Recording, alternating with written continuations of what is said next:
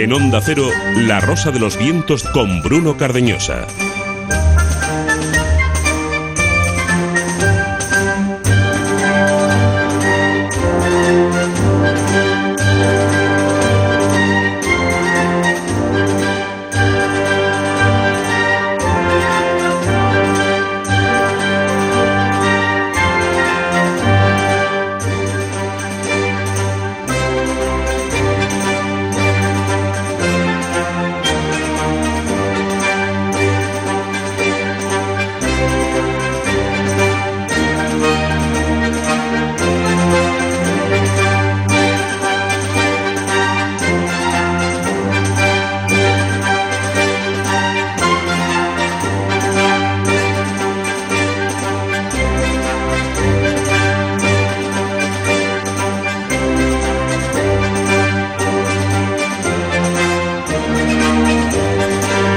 Continuamos en la Rosa de los Vientos esta noche desde León, ciudad capital de un reino que cumple en estos mismos días 1100 años con la Fundación León Real, con el Ayuntamiento de León y con toda la población de León, con cientos de habitantes de esta ciudad que han venido esta noche aquí al Salón de los Reyes en el Ayuntamiento de León a acompañarnos durante tres horas de esta madrugada para acompañar a todo el equipo de La Rosa de los Vientos. Hoy León es eh, protagonista en eh, toda la cadena de emisoras de Onda Cero Radio y en este programa, por supuesto, en La Rosa de los Vientos. Un programa, ya os hemos ofrecido muchas cosas, pero quedan muchas eh, todavía por delante. Vamos a recibir también, ha venido desde Salamanca, desde León, también, por supuesto, Raúl Sogún nos va a hablar del mundo del, del cómic también del cómic eh, contado por los eh, miembros o por la Fundación eh, León Real, que ha editado un cómic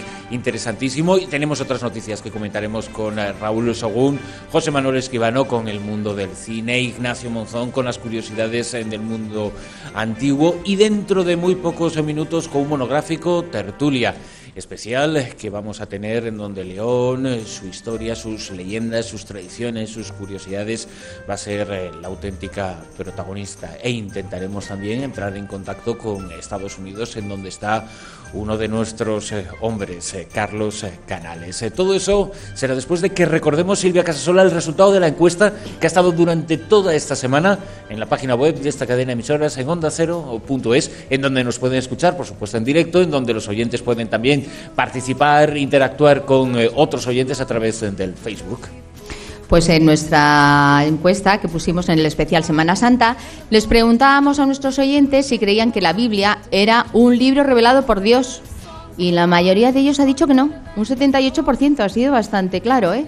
En cambio, pues el 22% se dicen que sí, que, Dios está detrás de, de, esa información en la que se expone pues, todos los asuntos de la Biblia. Las y ocho minutos.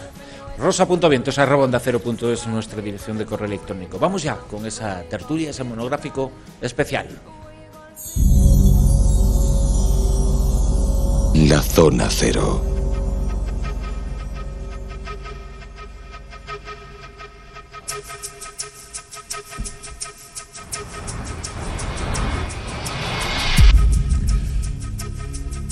Y antes de nada, ¿por qué de esta tierra? Llevan este programa pues eh, década y media en la Rosa de los Vientos, hablando mucho de León.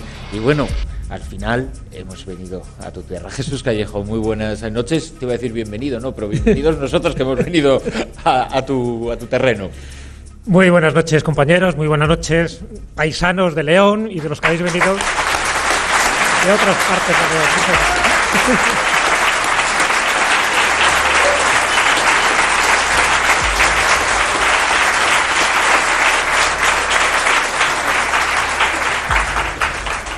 Bueno, la verdad es que me siento doblemente orgulloso. Primero, por estar en mi tierra. Es verdad que para mí siempre es, el lugar ¿no? de, entrañable, donde está mi familia, grandes amigos. En fin, los orígenes, las raíces, y desde luego eso siempre marca. Pero después por eso, porque de las pocas salidas que ha tenido la Rosa de los Vientos, y se pueden contar con los dedos de una mano, pues este es uno de los lugares también que se ha elegido. Y no por casualidad, ya sabéis que yo no creo nunca en la casualidad y que estemos ahora aquí con todos vosotros, pues yo creo que rompe casi un mito que tiene León desde tiempos inmemoriales. León se dice de forma popular que solo tiene dos estaciones, que es la de invierno y la de Renfe. Bueno, ahora yo creo que tenemos una tercera estación que es todo el calor que nos está dando la gente que se ha congregado ahora para estar con nosotros en esta noche tan mágica. Va por todos vosotros y yo creo que esto lo merecíais.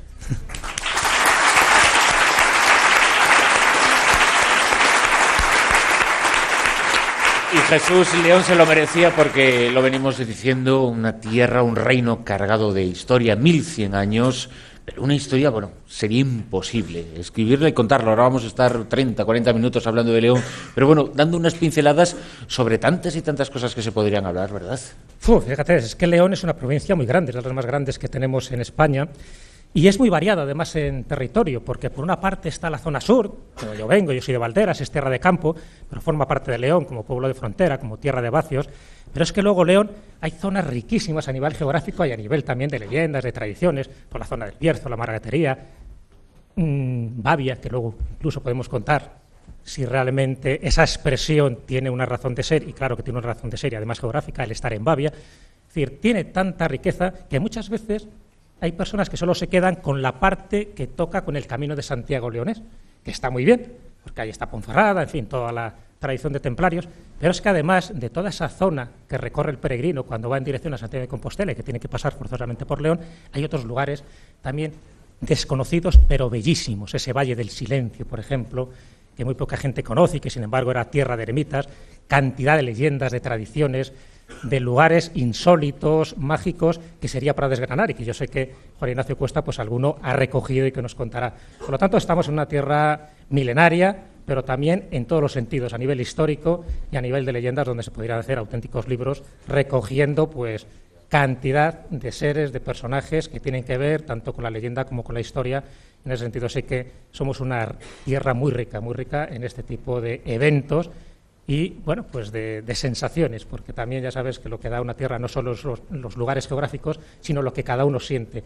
Desde luego, cada uno cada vez que viene a León, cada vez que se siente en uno de estos lugares especiales y deja vibrar un poco esa energía que yo creo que es necesaria, desde luego yo creo que no le deja indiferente. Por eso la gente tiende a volver a León, por algo será.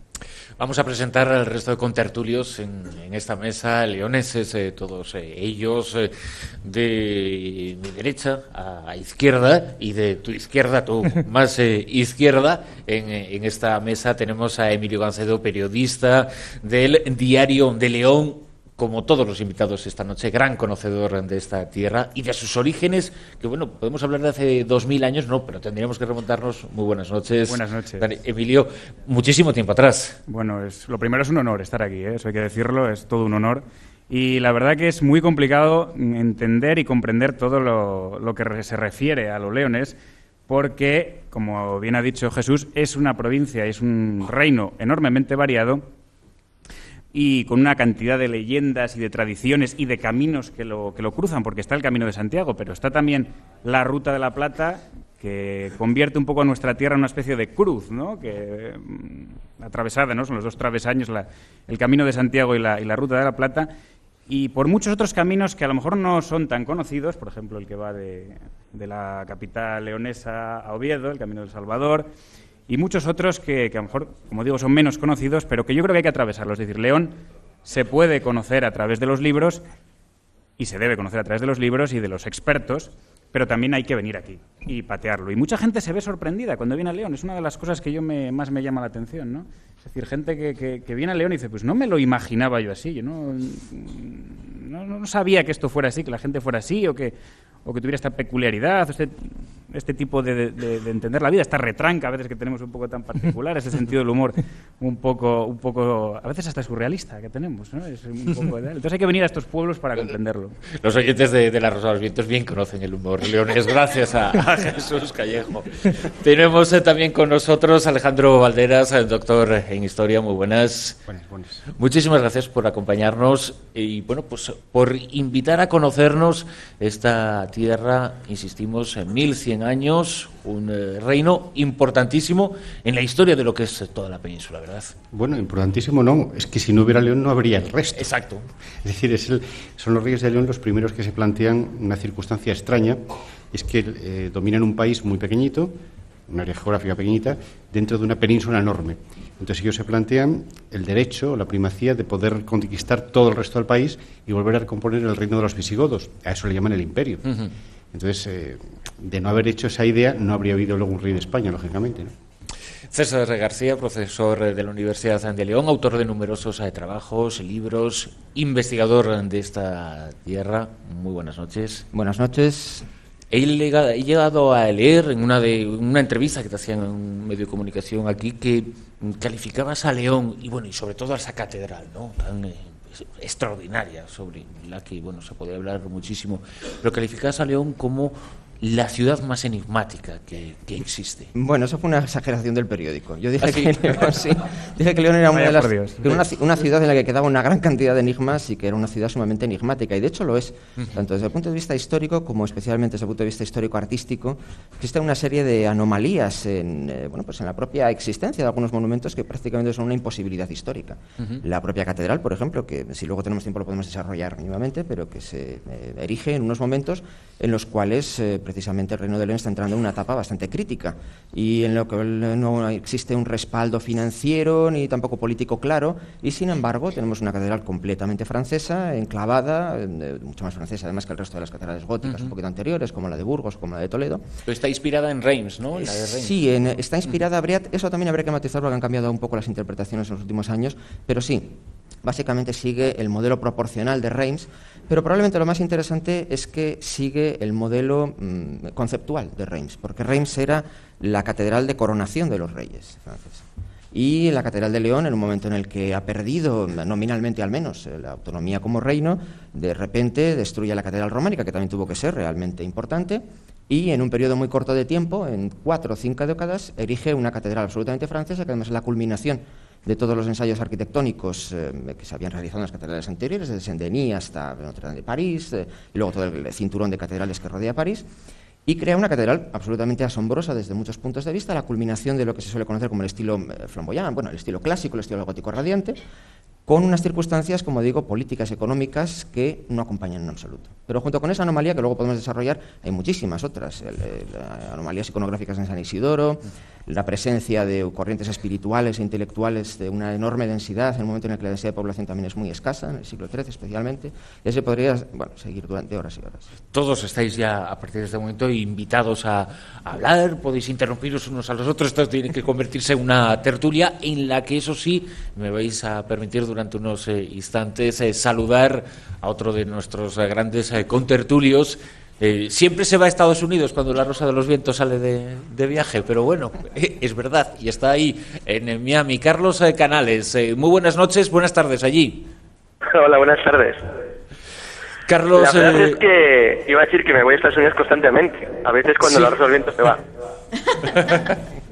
está bien lo que ocurre en Miami estás y sin embargo, bueno, como gran conocedor que eres eh, de la historia de, toda España, bueno, pues eh, en la historia del Reino de León, importantísimo, nos lo decía hace un eh, momento Alejandro, sin el Reino de León, bueno, pues no hubiera ocurrido nada de lo que después, siglos y siglos después, siguió sucediendo en la península. Es verdad, me, estaba acordando de un poema de, Borges cuando escribió sobre Genghis y Horsak, que son los, los pues los, los que dan nación, eh, nacer en la leyenda al reino, a los reinos anglosajones de Inglaterra. Y basándose en su figura, acaba haciendo un poema sobre el dominio inglés del mundo. Bueno, pues esto es muy parecido. Lo que, lo que habéis dicho es cierto. Pero alguien lo podía matizar diciendo que al mismo tiempo habría que unir a eso, por ejemplo, el reino de Asturias, del cual el reino de León es sucesor y del cual el sucesor, por ejemplo, el rey de España. Si el abuelo del rey Juan Carlos eh, se llamaba Alfonso XIII, es porque antes hubo un Alfonso III en León, porque continúa la numeración y el orden. Efectivamente eso es cierto, y la importancia, por lo tanto, de León se convierte en una importancia mundial porque fue parte del proyecto general de lo que hoy es España. Y ese proyecto, como no hace falta ser un genio para saberlo, es un proyecto universal, que ha hecho que, por ejemplo, en la cena que voy a tener yo hoy, una parte enorme de la gente que va a estar hable español y no otro idioma. Muy significativo, desde luego. ¿Habéis Habéis eh, mencionado en eh, la mesa ya, yo creo que prácticamente todos, la, catedral. Yo creo que es lo, por lo menos el eh, visitante, lo primero que se encuentra, lo primero que le maravilla. Y entre las muchas cosas que tiene esa catedral, por ejemplo, esas 125 vidrieras, creo que son 2.000 metros cuadrados en total aproximadamente. Las estimaciones varían entre la más reductora conservadora, que afirma que son 1.300, hasta la más, quizá más ajustada a la realidad, que son 1.800 metros cuadrados. Quizá ahora, después de la restauración, que se va midiendo también vitral tras vitral, pues podamos saber. En cualquier caso, quizá más importante que la extensión total del vidrio sea el hecho de que en la Catedral de León lo que se culmina es en realidad el proyecto estético del gótico, porque generalmente se suele pensar que el gótico tiende únicamente a lograr una gran altura constructiva y nada más. Pero en realidad el verdadero proyecto, tal como han demostrado los historiadores del gótico más importantes, señor Paul Frankel, es em, convertir la piedra en luz, convertir la piedra en cristal. Y por tanto, elevar el índice de em, vidriera, el índice de cristal con relación a la piedra, hasta adelgazarla de tal manera que se puede considerar, eh, especialmente la Catedral de León, como una especie de castillo de naipes em, realizado un equilibrio prácticamente milagroso, porque además tuvo muchas dificultades constructivas que luego acabaron reflejándose, por ejemplo, en una de las leyendas más significativas y conocidas de la ciudad, la leyenda del topo, que supongo que bueno, pues los, leoneses conocen, pero los que no nos estén escuchando probablemente no la conocerán. Él se afirmaba que todo lo que se construía durante el día, un topo venía y lo destruía por la noche. Bueno, pues probablemente esa leyenda, que luego curiosamente tiene un refrendo en una tortuga laúd bastante curiosa que estaba recubierta de argamasa. Bueno, esa leyenda probablemente a lo que aludía fue precisamente a las enormes dificultades que el terreno de la catedral ofrecía para edificar una catedral gótica. ¿Por qué? Porque estaba todo su estrato romano, su estrato de la catedral románica anterior, por las dificultades orográficas. Y entonces hay dos pequeños puntos que los estuvimos antes visitando eh, con parte del equipo, en los cuales se nota precisamente esa fricción tremenda y los cálculos de estructura y los cálculos geométricos que tuvieron que hacer para que la catedral pudiera sostenerse. Que la catedral esté en pie hoy en día es un auténtico milagro, precisamente porque su ligereza es prácticamente extrema y eso supone la culminación del proyecto constructivo gótico, que no era solamente la altura, puesto que las catedrales sí aspiraban a ser más altas, pero en el momento en el que la catedral de Beauvais se derrumbó, provocando una gran cantidad de muertos y una gran ruina económica, las catedrales ya no quisieron ser tan altas, al menos con el sistema constructivo de ojivas, de arbotantes, lo que caracteriza al gótico. Pero lo importante era convertir todo el espacio del mural en luz. Y una luz muy particular, porque no una luz para iluminar, para crear un espacio, un interior claro, sino una luz para transformarla en una luz simbólica que permitiera lo que se denominaba como el simbolismo anagógico. Bueno, muy básicamente es eh, un simbolismo de raíz platónica, neoplatónica, que intentaba convertir esa luz en una rememoración de la contemplación de la primera luz, la primera luz cuya fuente pues, era Dios. Alejandro Valderas, cuéntanos. Comentaba César antes eh, la función de la catedral, porque un pueblo tan pequeñito tiene un catedral tan enorme. Daros cuenta que León tenía hace 100 años pues 5.000 habitantes, entonces ese bicho ocupaba el 10% de la ciudad, ¿no? Bueno, pues eh, la razón es muy clara y lo he comentado antes. Es una catedral de coronación, como las francesas. En Francia, en Inglaterra, en muchos reinos europeos, en medio de un prado, hacen un catedralón y es para que se corone el rey correspondiente. Aquí se hace la catedral, se inicia en 1220 y se termina cuando no hay reyes de León. Pero eso no lo sabía. Es decir, el rey de León había heredado el reino de una manera muy extraña. Nadie sabía si sus hijos o nietos lo iban a hacer. De hecho, no habían juntado los reinos, no habían juntado las leyes, no habían juntado la moneda. Y es que la Catedral de León precisamente tiene enterrado dentro tres reyes de León, pero en todas las paredes exteriores toda la familia de los descendientes, por si volvían a separarse, hasta el siglo XVIII. Entonces, la catedral tiene una, lo que se llama la Vía de la Coronación, que es un paseo que hacen los concejales cuando entra una vez al año, tiene una silla para el rey, tiene un protocolo especial que se entra por una puerta y se sale por otra cuando viene un rey, cuando viene Isabel II, tiene todo un protocolo para cuando haya reyes. Si los hay, los de León, si no los de España, si no los que vengan. Pero es una catedral de coronación que se usó para eso. De hecho, en 1300, creo que uno, uno de los seis que después de 1230 se proclamaron reyes de León por su cuenta y riesgo, llegó a ser coronado en la propia catedral. O sea que la, la usó, llegó a estrenarla. ¿no? Quería simplemente una pequeña matización porque el asunto de las fechas puede parecer anecdótico, pero es sumamente complicado. Él ha citado la fecha de 1220. En ocasiones, partiendo de las crónicas antiguas, se llegaba a afirmar que la catedral habría sido comenzada incluso antes. Pero la catedral románica todavía está en un funcionamiento importante y es probablemente la que se utilizaba rememorando la coronación de Alfonso VII como emperador. El, caso es que la catedral románica se destruye al mismo tiempo que se va construyendo la gótica y hoy en día, aunque esto es muy discutido entre los historiadores, pero la fecha más temprana que manejamos es 1242 para algunos, como comienzo de la ideación de la nueva fábrica. Es decir, diez años después de que León haya sido nominalmente, de facto casi, bueno, pues eh, no anexionado, pero sí se haya fundido o fusionado con el reino castellano. Y la fecha más tardía, que es la que manejan otros historiadores, es de 1254. En ese momento ya no se coronan los reyes aquí. Pero sí que existe una posibilidad, que es la que en la historiografía en los últimos años estamos investigando, y es que el apoyo fundamental para la construcción de la catedral es de Alfonso X el Sabio. Alfonso X ya es rey, pero aspira a ser emperador y el proyecto imperial, revivirlo y por tanto financiar de algún modo una catedral que estaba ligada también a un pasado lejano imperial de sus antepasados directamente, es una posibilidad que mm, apunta a que buena parte de la fábrica se deba al apoyo decidido de Alfonso X el Sabio. Tampoco en esto hay un acuerdo unánime, ¿eh? los historiadores discutimos mucho, nos llevamos también muy mal, nos peleamos, ponemos a parir las tesis unos de otros, esto es un mundo como cualquier otro. pero sí que parece bastante probable. Y en el momento en el que las aspiraciones imperiales de Alfonso X el Sabio quedan completamente canceladas, en ese momento, sin embargo, la catedral se culmina, no con las torres, pero se culmina a comienzos del siglo XIII, pero, insisto, simplemente por resumir, sí me parece bastante probable que haya estado ligada a un proyecto de revivir un pasado imperial en la figura de un nuevo emperador que quiere ampliarlo. Una pequeña pausa para, bueno, para despedir, aunque mañana va a estar también con nosotros eh, desde Estados Unidos, desde Miami, pero queríamos eh, que, bueno, que por lo menos eh, los oyentes de La Rosa de los Vientos y los cientos de leoneses que se han acercado hasta este Salón de los Reyes en el Ayuntamiento de León, bueno, pues pudieran entrar en contacto, aunque fuera a través de, esta vía, a través de las conexiones telefónicas con Carlos Canales. Carlos, muchísimas gracias por acompañarnos y bueno, de todas formas quedamos emplazados para mañana, ¿de acuerdo? Sí, estaba escuchando, estaba muy interesante esto, jo. quédate, quédate, yo encantado, ¿eh?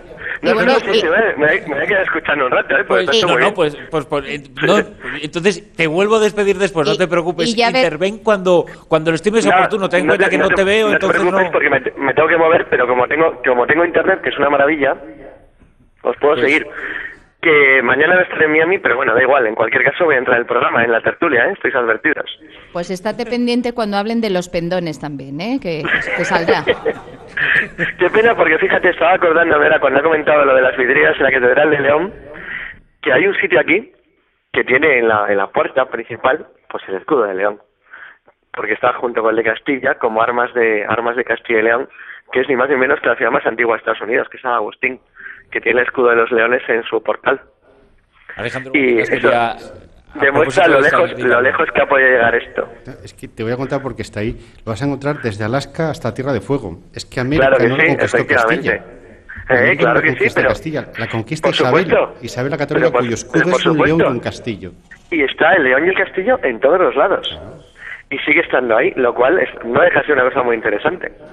De la fuerza de donde pueden llegar gente como Jesús Callejo, donde se empeñan.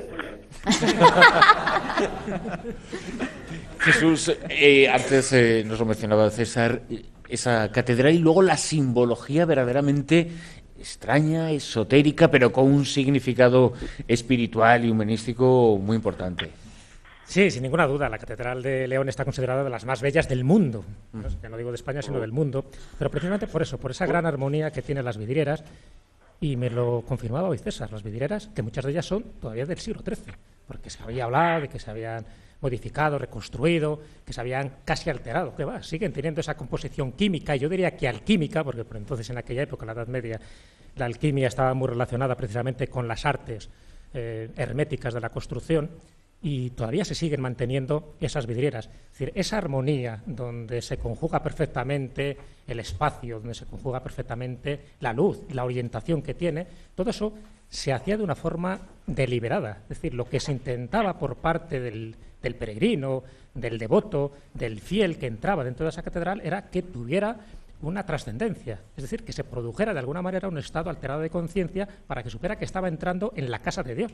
Y a partir de ahí toda la simbología tiene que ver con esos tres niveles, es decir, está representado el nivel incluso del inframundo, el nivel terrenal y el nivel celestial. El nivel celestial, evidentemente, son las vidrieras, esas vidrieras de luz. Es decir, conocer ese simbolismo, esas enjutas, por ejemplo, que también ha estudiado y ha escrito César García, conocer el simbolismo tanto del exterior como del interior. Dentro del exterior, por ejemplo, por resaltar solo un detalle, que es uno de los detalles prodigiosos y que mucha gente que entra en la Catedral de León no se da cuenta, ahí está representado en una de las grandes, una de las fachadas principales, pues ni más ni menos que eh, el juicio final, es decir, el, cómo se pesan las almas por parte del Arcángel San Miguel y cómo son devoradas aquellas personas que están condenadas al infierno con una precisión, con esas calderas de, de Pepe Botero, que llega incluso a estremecer pensando en el peregrino medieval del siglo III, del siglo XIV, que veía aquello, porque es un cómic representando a la perfección todo lo que le pasa a aquel que es malo y a aquel que es bueno y cómo recibido por San Pedro en las puertas del cielo. Bueno, pues todo eso que se ve en el exterior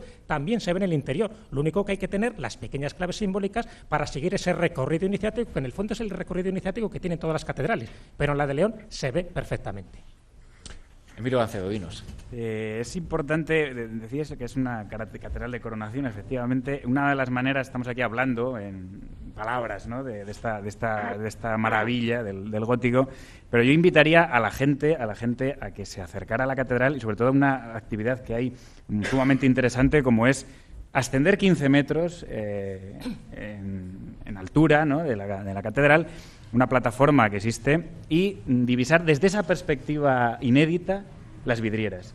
Porque ahí se, se, toma conciencia un poco de las proporciones tan increíbles que tiene la catedral, de, esa, de ese juego de luces, de esa luminosidad increíble, sobre todo cuando atraviesa de manera un poco longitudinal la luz de, cuando atraviesa la catedral. Y es una sensación verdaderamente diferente de la que se puede tener en abajo, ¿no? Es un, yo creo yo invitaría a todo el mundo, a toda España, a que, a que, a que mm, subiera esas, esas, escaleras y viera esa perspectiva inédita de la catedral. Pero está claro que en, León mm, hay elementos, hay mm, monumentos que siguiendo un poco la estela de, de tanto lo que nos comenta Jesús, que tienen un gran poder, un gran poder. Y, y a lo mejor, no sé, si cambiando un poco de escenario, eh, San Isidoro, por ejemplo, el Panteón Real de los Reyes. Yo creo que eso a lo mejor es un lugar que conoce poca gente, bueno, es muy conocido, pero, pero quizá no sea tan conocido como debiera, eh, donde debajo de esa capilla sixtina del arte románico reposan pues el, alma de, no sé si son 23 cuerpos reales, eh, más infantes y otros, y otros, y otros familiares, ¿no? Bueno, tiene una característica también, ahora que has mencionado San Isidoro de León, forma parte casi de la, de la leyenda, pero también de la historia, pero es muy significativo un poco porque pone también León en su lugar, ¿no? en este lugar en la historia. Se cuenta, y eso yo lo he leído en libros que no son exactamente de historia, pero bueno, que se intenta recoger ese tipo de rumores históricos, que eh, cuando, en fin, eh, los estatutos agustinianos de, de, la, bueno, de San Isidoro sirvieron de inspiración, ni más ni menos, para la constitución de Estados Unidos cuando se firma en el año 1787. Es decir, de hecho, eh, bueno, hay toda una leyenda ¿no? de Santo Domingo de Guzmán cuando crea la orden de los predicadores, en fin, los dominicos. Entonces, cuando pide orden, autorización al Papa Inocencio, le dice que bueno, que se tiene que basar en una de las reglas que había entonces. Una de las reglas era o bien la de San Benito o la regla de San Agustín. Al final se basa en la regla de San Agustín, basada un poco y modificada por San Martiño de León, uno de los grandes canónicos que, ha habido en León. Y entonces, a raíz de eso, es decir, esos estatutos son los que luego se imprime un espíritu democrático que cuenta esta tradición, que sirve para la redacción de estos estatutos que forman parte, ni más ni menos, que de la Constitución de Estados Unidos, que es la Constitución más antigua vigente actualmente.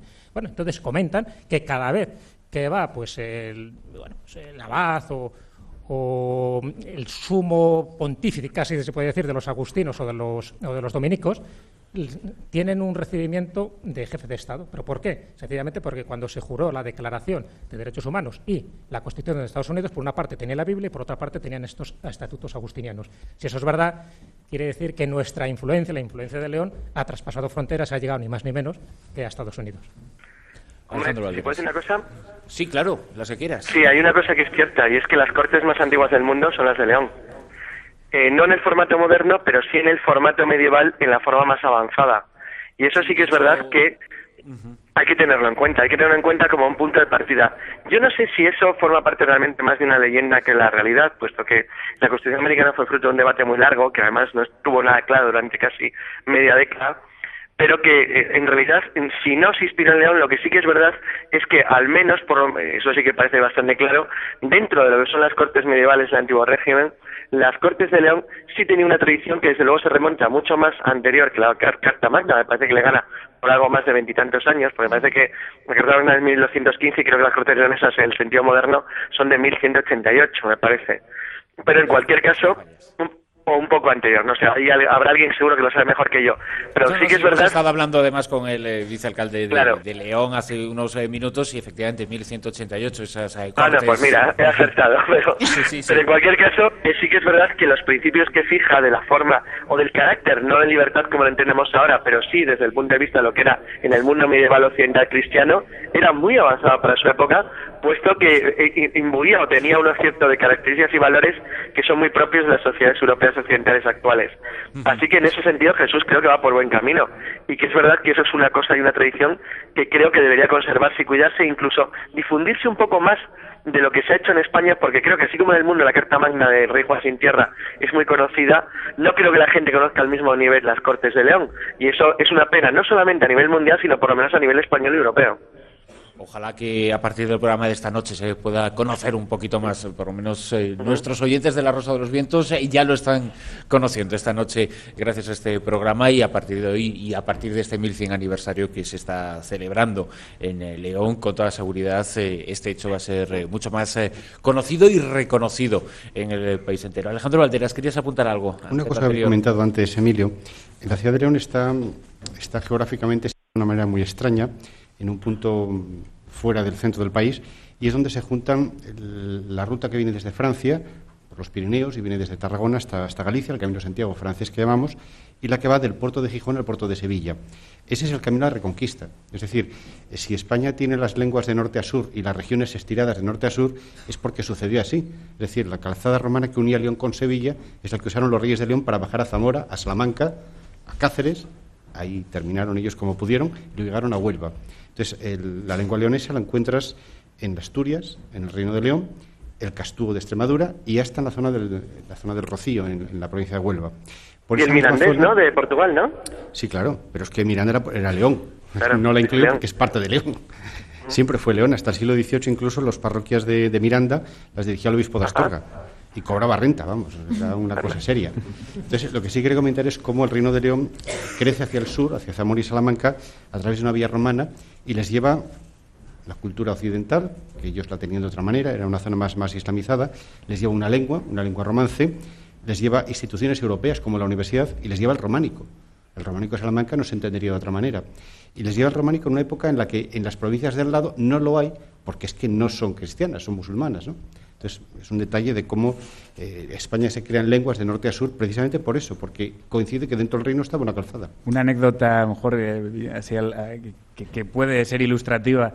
En el año 2004, eh, Jordi Puyol, hablando esto de las lenguas y de las tradiciones y tal, visitó, expresidente de la Generalitat de Cataluña, visitó el Panteón de Reyes del al que aludíamos antes, se quedó allí pensando como pensativo y como asombrado y dijo, ahora entiendo lo de León. Es decir, hay que ir allí, hay que venir aquí para entenderlo, hay que venir aquí para comprobarlo. Ahora entiendo lo de León. Pues ya saben todos los oyentes del programa, invitados, si quieren vivir la misma experiencia de, Jordi Puyol, porque pues se acerquen hasta aquí, hasta, hasta León, a conocer ese, ese monumento y entender un poquito más de esta historia. Por cierto, eh, sí, César. No, sí, que simplemente quería añadir que, ya que estamos en un programa en el que además todos los aspectos un poco heterodoxos y esotéricos pues tienen una cierta primacía, que hay una serie de, mm, eh, bueno, pues de confluencias en la ciudad de León que son realmente llamativas, ¿no? de muchos aspectos. es la razón por ejemplo. De que esté aquí. perdona, sí. Una cosa que a los arqueólogos les pone de los nervios es a quién se le ocurre hacer una ciudad en medio de un prado. es decir, la ciudad de León es la primera ciudad romana que se construye en España con ingeniero, porque las demás son de otro tipo, vienen, deciden hacerla aquí, meter a 5.000 soldados entre dos ríos en medio de una pradera inundada. Mm. Y la ciudad sigue estando inundada, ¿no? Pues algo había, desde luego. Luego sobre eh, algo más eh, de, esa época nos va a contar Ignacio Monzón en sus curiosidades del, mundo antiguo. Pero hablando de, confluencias, este año eh, confluyen por un lado los 1100 años del Reino de León con un nuevo año sacobeo, porque el Camino de Santiago ha sido muy importante también en estos, en estos lares, en estas tierras. Sí, lo que pasa es que en León, y lo comentaba muy bien Emilio, es decir, confluyen dos caminos importantes, la Vía de la Plata y el Camino de Santiago, uno de los caminos de Santiago, porque ya sabes que ahora se ha revisado muchísimo y se sabe que hay varios caminos de Santiago. El más conocido es el camino francés, el, el clásico, pero sabe que había otro tipo de caminos que también pasaban por la provincia de León. Y eso es fundamental. El camino de Santiago, se sabe a nivel histórico, es un poco el gran oxígeno de ideas, de de innovaciones de todo tipo que entraba y salía desde España hacia Europa y Europa hacia España. Y entonces eso es lo que genera no solo un camino de espiritualidad, sino un camino donde cualquier innovación, cualquier eh, materia vanguardista que hubiera en aquella época, tanto a nivel de, de filosofía como a nivel de ciencia entraba y, lógicamente, iba dejando su huella en aquellas paradas obligatorias del Camino de Santiago. Y, evidentemente, en León hay varias paradas de ese Camino de Santiago que forman parte precisamente de toda esa cultura acumulada a lo largo de siglos, porque el Camino de Santiago no solo surge como tal, pues a partir del descubrimiento del sarcófago de Santiago, sino que se sabe que antes había otro tipo de camino de Santiago más pagano, no se llamaba Camino de Santiago, pero que seguía más o menos esos mismos lugares. ¿Por qué? Porque esos lugares siempre se han considerado lugares de poder. Luego se cristianizaron, luego se construyeron hospitales, ermitas, en fin, bajo eh, la custodia de los templarios y de otras órdenes militares, pero en definitiva eran lugares que ya eran sagrados entonces. Villafranca del Bierzo ya lo era, Ponferrada ya lo era. Y si vamos así, cualquiera de esos lugares tenía ya una cierta implicación medio esotérica, medio mágica, medio mistérica, que hacía obligatorio al peregrino que estuviera allí por lo menos durante unas horas. Sí, creo que César Sí, abundando con lo que antes había comenzado a decir y siguiendo con lo que dice Jesús, hay momentos en los que se produce una condensación de corrientes espirituales y filosóficas y realmente llamativa. Uno de ellos, por ejemplo, es en la propia época de construcción de San Isidoro. Todo el que vaya a visitar y vea la portada del Cordero verá que en la parte superior hay un zodíaco, que ese sí que es el más enigmático que se pueda estudiar puesto que es un zodíaco con una serie de iconografías eh, completamente eh, bueno, pues, mm, insólitas en el eh, panorama de la iconografía medieval, pero es que además varias de ellas remiten directamente aspectos del gnosticismo y sobre todo del mitraísmo, que son elementos religiosos que habían quedado totalmente proscritos por la ortodoxia desde 700 o 800 años antes y que curiosamente el mitraísmo lo había traído la Legio Séptima a Roma. Pero luego, si nos retornamos también al momento de la plenitud del siglo XIII, lo que podemos ver es que a través de esas rutas de peregrinaje, la confluencia también de una judería muy importante, nos encontramos con que en los mismísimos años de erección de la catedral, eh, nos encontramos, por ejemplo, con una leyenda, eh, luego transmitida por Marguerite Jussernar en Opus Nigrum y por otras fuentes, por la cual Nicolás Flamel, el alquimista, que va buscando, identificando el camino de la alquimia con el camino de Santiago, emprende un peregrinaje a Santiago, pero se encuentra con un rabino que posee los secretos alquímicos en León y ya no va a Santiago se queda aquí estudiándolo y luego se vuelve directamente a Francia a intentar fabricar todo el oro, tanto físico como espiritual, que pueda. Y también nos encontramos con que en esos años Moisés de León, eh, que, natural de León, está empezando a sintetizar lo que es el fundamento esencial de la mística hebrea moderna, es decir, el Zohar. Todo eso confluye en un momento en el cual hay un crisol enorme de corrientes de los que provienen de, de, provienen de Francia, lo que proviene también de los propios constructores de catedrales, que se podría desarrollar y dedicarles prácticamente un monográfico, las corrientes judaicas, eh, bueno, todos esos aspectos cabalísticos, alquímicos, herméticos, eh, filosóficos, confluyen en unos momentos en los cuales, por población y por densidad, pues no le debería corresponder, porque frente a los quizá 15.000 habitantes que pudiera tener en aquel momento, León, enfrentado por ejemplo a los 200.000 que todavía seguía teniendo Córdoba, aunque había pasado su época de esplendor, pues es una condensación eh, que, bueno, pues que desafía totalmente a las leyes de la lógica. Alejandro. Sí, la ciudad de León en la Edad Media produce una cultura que por desgracia para nosotros está en los libros de texto empapelada con la de Castilla, y es que la cultura de Castilla es pequeñita, porque corresponde a un territorio pequeño, a un reino que dura muy poco tiempo, apenas hay tres reyes solamente de Castilla, pero claro, se confunde Castilla con España. Entonces, durante mucho tiempo se ha considerado que la literatura romance, la literatura en castellano, es la española. Bueno, la literatura en romance hay que cortar el pedacito aragonés, el pedacito riojano, el pedacito leonés, el pedacito gallego, y lo que quede es castellano. Bueno, pues con ese problema no hemos podido estudiar la cultura leonesa medieval, que es muy compleja.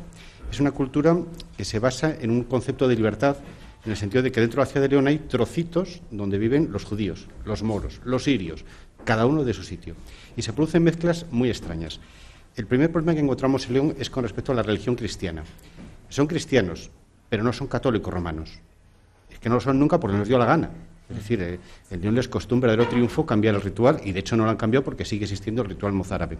La Biblia que se, usa en León es una Biblia que no ha sido traducida ni por los 70 ni es la Biblia itala, la itálica, ni es la gala. Es una Biblia hispana de origen andaluz que se sabe que una parte de la traduce Prisciliano, el primer hereje de la historia. Bueno, pues todos los textos de Prisciliano que se conservan en el planeta Tierra están en la ciudad de León. Todos. Y todas las copias han salido de aquí. ¿Quién se le ocurrió coleccionar Biblias en León? ¿A quién se le ocurrió? Bueno, pues las coleccionaban, las traducían muy mal del griego, porque la Biblia de Prisciliano es muy rara, y llegó a ser tan importante que en el siglo XVI, cuando se hace la Biblia inglesa, la famosa Biblia del Rey Juan, encuentran que en la Biblia de León hay una frase de más, en, San Juan Bautista, no, el Evangelio de San Juan creo que es. Y entonces la, traducen directamente del, latín que había en, San Isidoro y la trasladan a la Biblia del Rey Juan, que tiene toda la Biblia normal más una frase.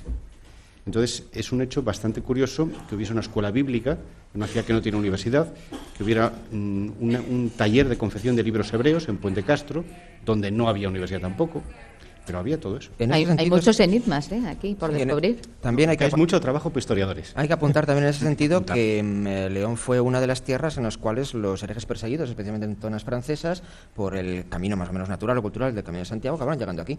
Y se La presencia de los cátaros y albigenses después de su persecución y casi destrucción, y se quedaban. Y se Eran magníficos espías, campistas y traductores.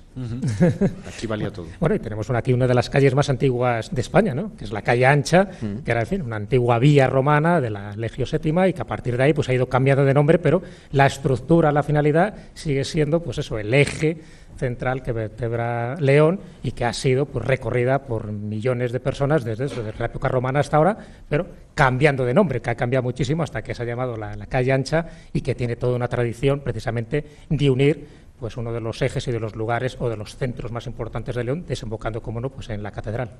Jesús, eh, para finalizar esta tertulia especial sobre León, este monográfico sobre León, vamos a hacerlo desvelando, bueno, lo has apuntado al comienzo de la conversación, ¿no? El significado de una expresión que todo el mundo conoce, que todo el mundo la utiliza con el mismo sentido, o básicamente con el mismo sentido, pero que respecto a su origen bueno, pues quizá no se sabe eh, todo, por lo menos fuera de esta tierra, y vamos a invitar a todos nuestros oyentes a saber qué significa cuando alguien acusa a otro de estar en Babia. Sí, es verdad, me, ha llamado mucho la atención que fuera de León, cuando dices estar en Babia, hay gente que piensa que es una expresión hecha, pero que no alude a ningún lugar geográfico. Es un poco similar cuando dices estás en las Batuecas o estás en Jauja. Bueno, pues tanto las Batuecas como Jauja como Babia existen. Son zonas geográficas. Jauja está en Perú, nos pilla un poco lejos. En fin, las Batuecas sí están en la península ibérica y está ahí entre Salamanca. Los cerros de Úbeda también. Pues los cerros de Úbeda también. Bueno, pero los cerros de Úbeda ya la gente sabe que Úbeda, Úbeda y Baeza existen, que están ahí, ¿no? Pero es verdad que otros términos son como más difusos, parece que forman parte de, de la literatura popular y, sin embargo, Babia forma parte intrínseca de León, una de las comarcas más bellas, no solo de León, sino de España. Y bueno, pues la expresión, que también forma parte de la leyenda, cuando se dice estar en Babia, pues primero te viene del incipiente reino de León, en fin, cuando estaban los García, los Ordoño, los Bermudos, los Fernando, todos estos reyes que como lugar de asueto, como lugar de caza, para cazar jabalíes, para cazar osos, se iban a Babia. Entonces, muchas veces cuando eh, se requería su presencia en la capital, pues normalmente, en la capital del reino, ellos no estaban ahí y estaban, pues, bueno, solazándose en Babia. Entonces, cuando decía, ¿dónde está el rey? Está en Babia. Es decir, de ahí viene un poco esa expresión, porque justo cuando eran más necesarios, pues ellos estaban eh, bueno, pues tomando esos, esas horas, esos días de asueto en Babia, que precisamente son de esas zonas que cuando vas allí te das cuenta que es como que entras en otra especie de mundo, ¿no? Por el color que tiene, por esa especie de atmósfera, y es entendible que Babia todavía siga conservando casi esas mismas características que conservaba antaño, porque todavía, en fin, solo hay dos ayuntamientos y unos cuantos pueblos, pero solo dos ayuntamientos, y conserva, desde mi punto de vista, pues ese toque genuino, en fin, esa naturaleza tan primigenia y, bueno, y tan hermosa que se da en Babia y en otras zonas, en otras comarcas, pero básicamente cuando alguien dice que está en Babia, que vaya a Babia y se dará cuenta de por qué estar en Babia y desde luego es una delicia estar en Babia y entiendo a los primeros reyes de León. Emilio, querías apuntar. Sí, una cosa curiosa, bueno, curiosa. Eh, hablábamos antes, eh, mencionó antes el tema de Juan Sin Tierra, ¿no? que es más conocido, la carta eh, inglesa ¿no? de Juan Sin Tierra que, las Cortes Leonesas. Y no deja de ser paradójico que en estos tiempos tenga que ser un inglés, pero bueno, pues un, anglosajón, podemos decir, ¿no? De un australiano, ¿no? como, como, John King, quien haya escrito un libro como Vida y Muerte de la Democracia, en el que no deja lugar a dudas sobre la, las, la- donde se produjeron las primeras, ese germen, ¿no? que podemos hablar de ese germen democrático. De la democracia, del parlamentarismo. León, Ya, si lo ha dicho un anglosajón, ya queda escrito para siempre en la, historia, ¿no? Si lo- si lo Son dice ellos a- lo que mandan, ¿no? Si En lo eso, dice ¿no? alguien de Sagún, parece que no, pero si lo dice un anglosajón, está claro. Y además propone un tema interesante. Y Juan Pedro Aparicio, comisario del... Que les ha costado, les ha costado reconocerlo, ¿eh? Pero costado. bueno, por fin se ha hecho. Se ha hecho, se ha hecho. Y proponen una- algo curioso, ¿no? Que es eh, emplear San Isidoro un poco como mm, centro de peregrinaje y lugar de peregrinaje. Porque si estamos peregrinando hacia lugares donde no sabemos muy bien si existe realmente la tumba de los apóstoles o de, un apóstol en concreto, de un santo en concreto, esto sí que lo sabemos de verdad. Sí que sabemos de verdad que ahí en San Isidoro, un lugar concreto, se produjeron, tuvieron lugar las primeras cortes de este tipo de la historia. Pues ¿por qué no peregrinar? ¿No tiene más sentido peregrinar hasta allí? Idea que apuntamos. Idea que apuntamos entre las eh, muchas eh, que hemos eh, perfilado a lo largo de esta tertulia. Agradecemos eh, muchísimo la presencia de todos vosotros, Emilio Gancedo. Muchas gracias por acompañarnos. Muchas gracias a vosotros. César García, ha sido un placer enorme. Muchas gracias eh, por tu visita guiada al equipo de La Rosa de los Vientos a la Catedral de León de esta tarde. Un placer. Alejandro Valderas, un eh, placer contar con tu presencia. Carlos eh, Canales, eh, nos emplazamos eh, para mañana. Muchísimas gracias. Gracias, me ha parecido muy interesante todo. Mañana nos vemos. Ya hablamos. Jesús, Jesús Saludos Callejo. a todos. Muchas gracias, Leones eh, de Pro, el principal esta noche aquí. Muchas gracias. Un placer.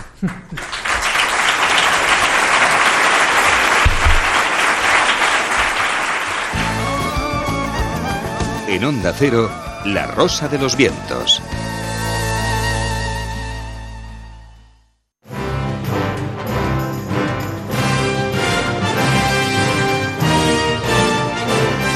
Curiosidades del mundo antiguo.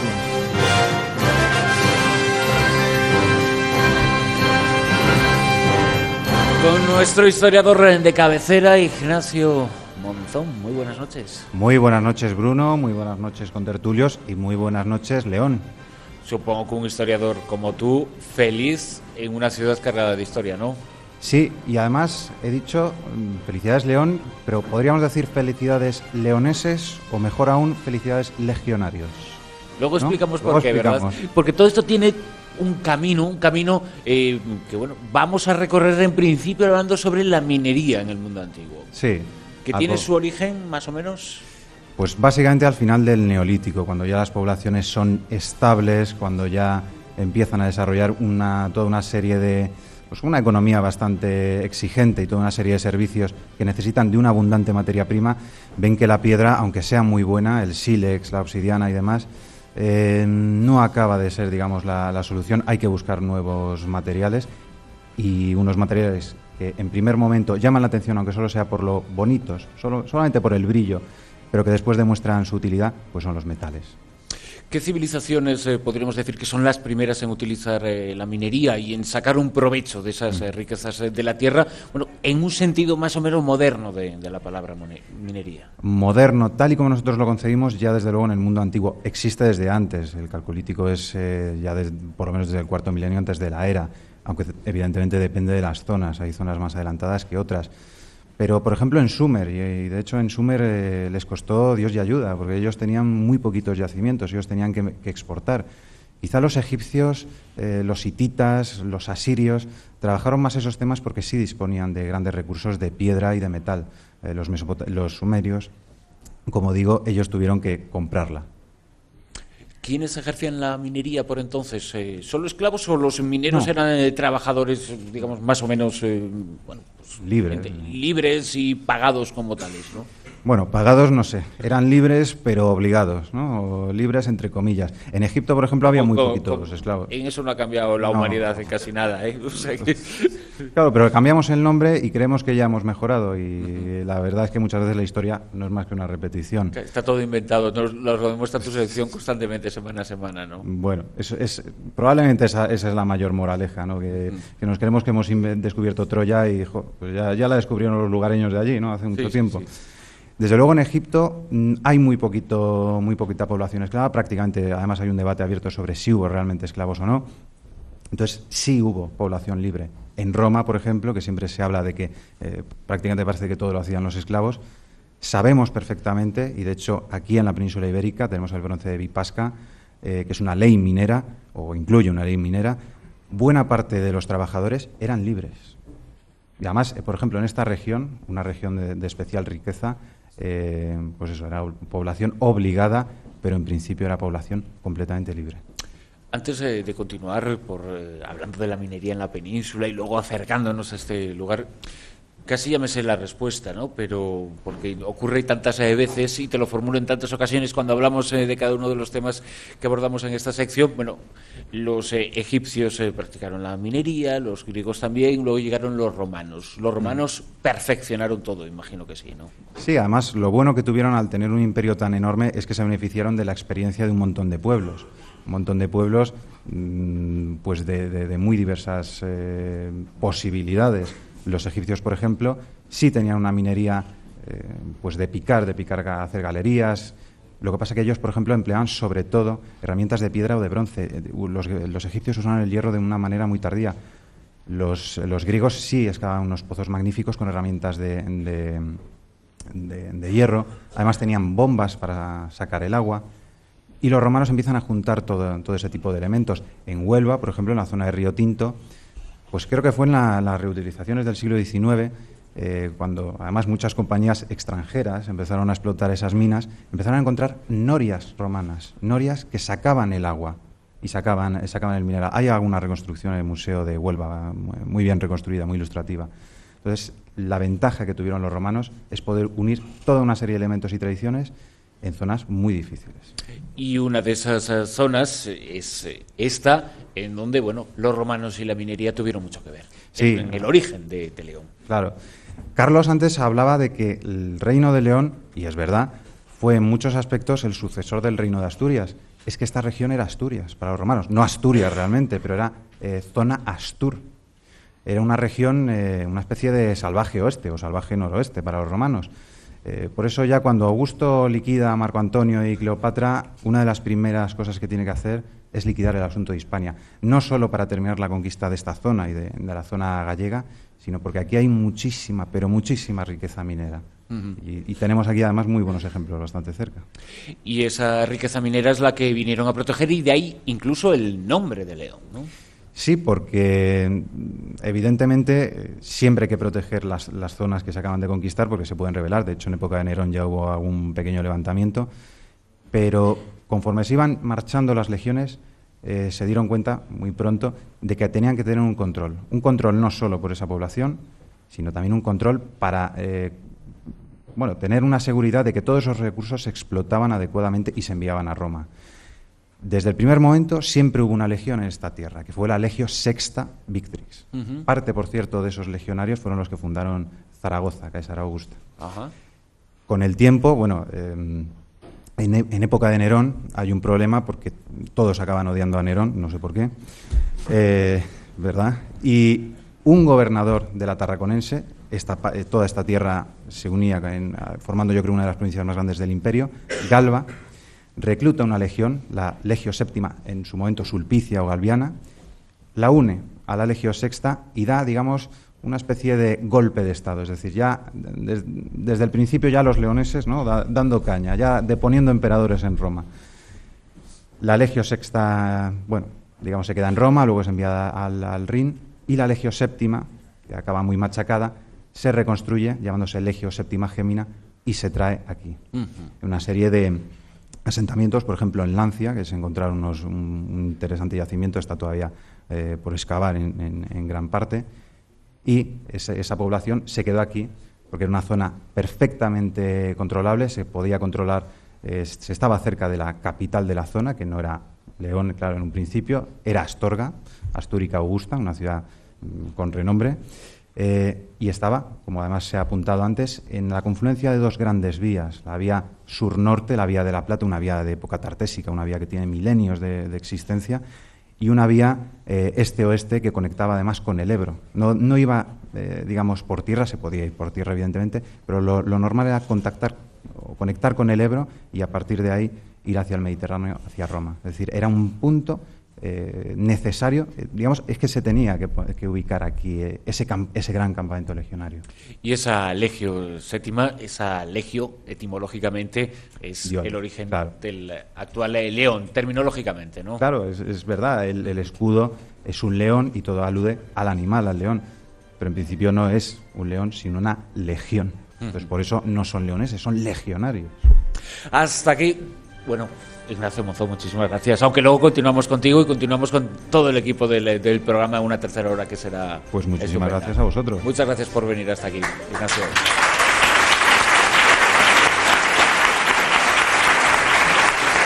Decía que hasta aquí la segunda hora de programa, nos quedan por delante todavía 60 minutos. Eh, tendremos el mundo del cómic con Raúl Según, el callejón del escribano, la actualidad del mundo del cine con José Manuel Escribano. De nuevo, escucharemos a Mess of Skirt, el grupo musical que os invitamos a escuchar, a descubrir esta noche aquí en La Rosa de los Vientos con esta actuación en directo fantástica. Todo eso y mucho más después de las noticias de las 3 de la madrugada en Onda Cero.